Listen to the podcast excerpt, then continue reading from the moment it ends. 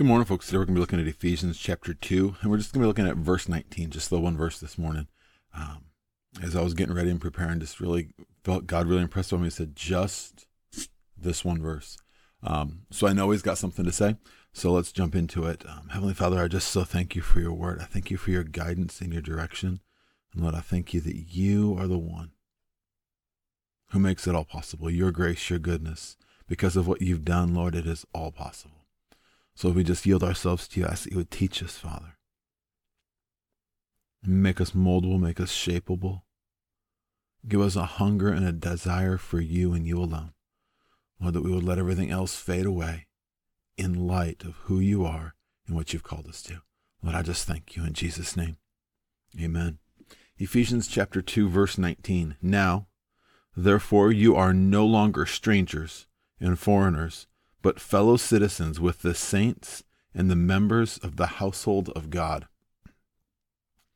I know there have been times in my life, and there's been times in the lives of many others when we feel like we're just out of place. We're outcasts. We don't fit in. We don't belong. Um, and it's sometimes it's even within groups of people that we should. Maybe it's even when you go to church and you're just saying you're like, you know, I really just don't feel like I fit in. This doesn't fit me. This isn't me. This doesn't this doesn't seem right. And no matter what situation you're in, this is a truth that is stated by God. It is one of those things that God wrote down for us to know that we are no longer strangers and foreigners. So it's we're no longer um, in the kingdom of heaven. We're no longer the outcasts. We're no longer the outsiders. But it says we're fellow citizens with the saints. So we are citizens of the kingdom.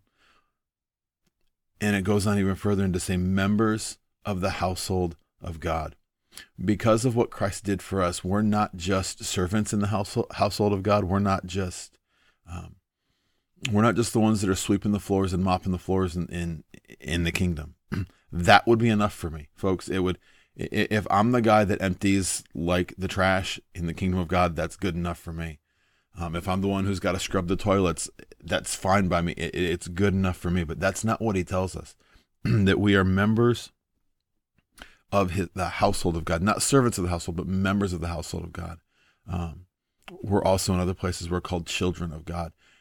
Because of what Christ did, he got everything out of the way so that we could be members united with God, Christ in us, us in him, members of the kingdom. We're not just um,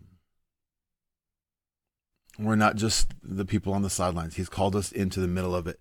He's called us to be a part of it, not just because he has to, not just by default, not just because, oh, well, you're here, I might as well let you in. But he chose us, he paid a price for us.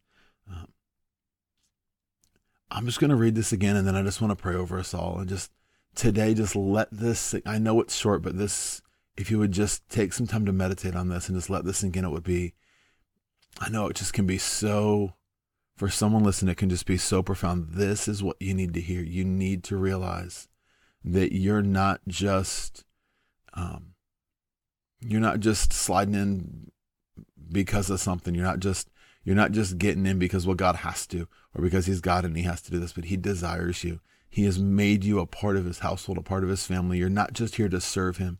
You're here to love Him, to be loved by Him. And the re- and the only way we can do that is because He loved us first. Um, he served us first. He chose us first. Um, if it weren't for Him choosing, Him loving, him serving. We couldn't choose him. We couldn't love him. So Ephesians 2:19 now therefore you are no longer strangers and foreigners but fellow citizens with the saints and members of the household of God. Heavenly Father, I just so ask that you would give each and every person that is hearing this right now the revelation of just how much you love them. Give them the revelation of just what it means to be a member in the household of God. You paid the price to draw us all in. You loved us. You still love us. There was nothing so messed up that you wouldn't pay for.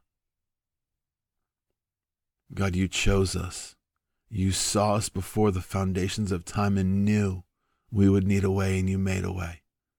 You paid the price. Lord, teach us to walk in the truth that you chose us. As we walk out our lives, God, let us walk with purpose. Let us walk with meaning. Let us walk with understanding. Because you have brought us into your kingdom. Lord, I thank you.